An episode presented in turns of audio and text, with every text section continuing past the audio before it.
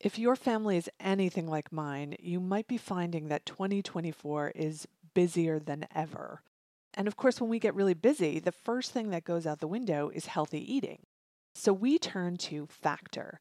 These are delicious, fresh, ready to eat meals. We don't have to prepare anything. Plus, there's lots of add ons. When you choose Factor, there's 35 meals you can select each week, whether it's Calorie Smart, Protein Plus, or Keto. Again, there's no preparation, there's no mess, and you get to eat together. We kind of make a game of it.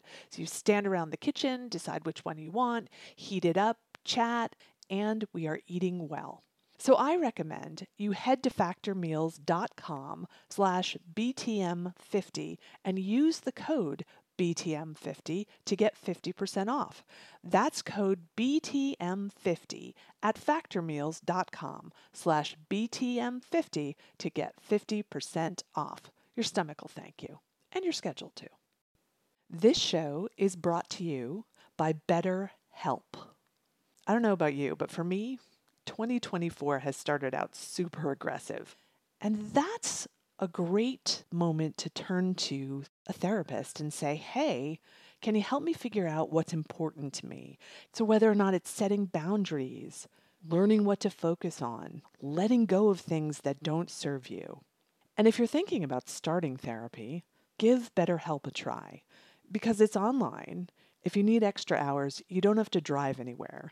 You get matched with a licensed therapist, and if it's not a good match, you can switch for no additional charge. Learn to make time for what makes you happy with BetterHelp.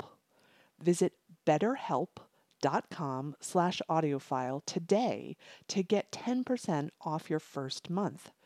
That's BetterHelp, H-E-L-P dot com slash audiophile.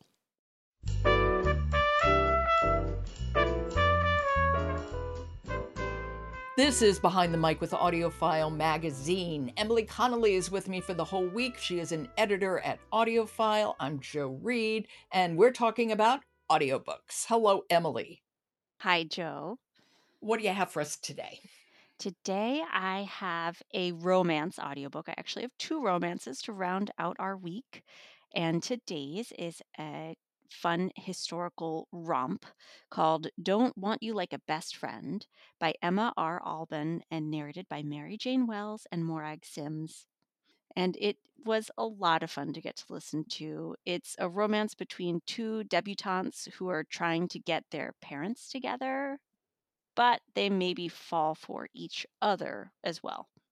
Okay. And tell me wh- when it's set and where? So we're in London. It's 1857, and it's the start of the season. And one of the characters, Beth, narrated by Mary Jane Wells, it's her first time out in the season because her family's been in mourning since her father died. And we can hear how stressed they both are because Beth has to find a suitable match they're going to lose their home at the end of the season and they're counting on her being able to secure a good marriage because the dad didn't really leave them with much. And then Morag Sims is our other narrator, and she's voicing Gwen, who we meet while she's fencing with her dad. And she's rowdy. She's been through, like, this is her fourth season, I think. She's in no rush to get married. And she and Beth meet and become fast friends and have a great time out in the ballrooms and navigating that social scene. And they realize that their parents maybe have a history and maybe it would work great for all of them if they got together. Maybe that would solve some of their problems. So this seems like a fun historical romance novel, and it's narrated by two actors who really know their way around romance novels. They do, and I I've loved both of them before in historical romances. I think that's a spot where they particularly There are shine. sweet spots, yeah. Yeah, and it's it's a lot of fun. There's a lot of hijinks when they're trying to it's a bit of Parent Trap vibe, except they're not sisters, but they're trying to see, you know, can we get these different schemes to work out to have our parents together, but they keep fighting. But over the course of the season, they definitely start developing feelings for each other. And I think that both Morag and Mary Jane, who they trade their narration between the different chapters from the different perspectives.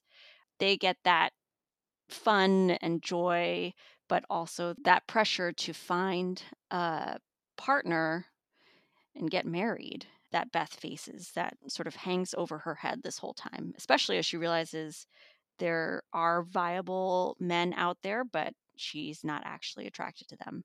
And again, it's a debut novel. Yeah, I'm impressed and I'm excited to see what happens in the next book. But we can hear a little bit of the sample. This is Mary Jane Wells narrating from Beth's point of view with them preparing for the first ball of the season. So this is Don't Want You Like a Best Friend Mischief and Matchmaking, Book One by Emma R. Alban, read by Mary Jane Wells and Morag Sims. And we're going to be hearing from Mary Jane Wells. Beth steps to the side to allow Mother to slip around her and pick up the skirt from her bed. Her hoops knock the vanity chair, and it scrapes loudly against the wooden floor. Beth groans, and Mother laughs. You'll adjust, she promises. Right, I'll knock them all over, Beth says, going for playful, though she can tell by Mother's frown that she's come off more petulant and anxious. You'll have fun. You might even meet someone special tonight. Beth narrows her eyes. I thought I was to go into this with a sensible head for a good match. There's nothing that says a good match can't be a love match, Mother says firmly. Only that I've just the four months to fall madly in love, or we're dying in a hovel, Beth counters. Mother's frown deepens and her eyes turn downcast. I'm sorry. I'm tired. Let's do the dress. Mother steps in front of Beth, blocking her view of the mirror, so Beth's left looking at her quietly devastated face. She really didn't mean to bring this up tonight. I think she's just so excellent as a narrator. She has a really nice, nice sense of characterization, but she really makes that story go forward. And I actually think narrating in the present tense can be a little challenging.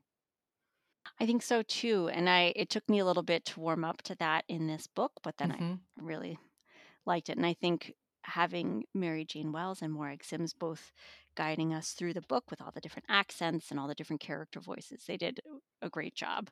So this sounds like just a really fun listen. Like you have to clean out the closet because, you know, you just have to clean out the closet.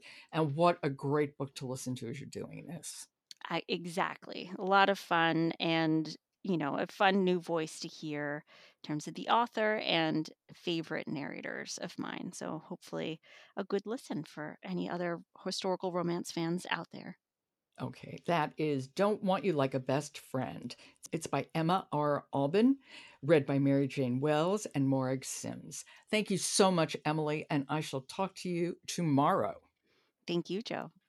Behind the Mic is sponsored by Dreamscape Publishing, an independent audiobook publisher that produces and publishes award winning and best selling titles, including those from Lisa Jewell, Jeneva Rose, and Annie Ernaux. For more information and to see Dreamscape's entire catalog, visit dreamscapepublishing.com. I'm Jo Reed. Talk to you tomorrow.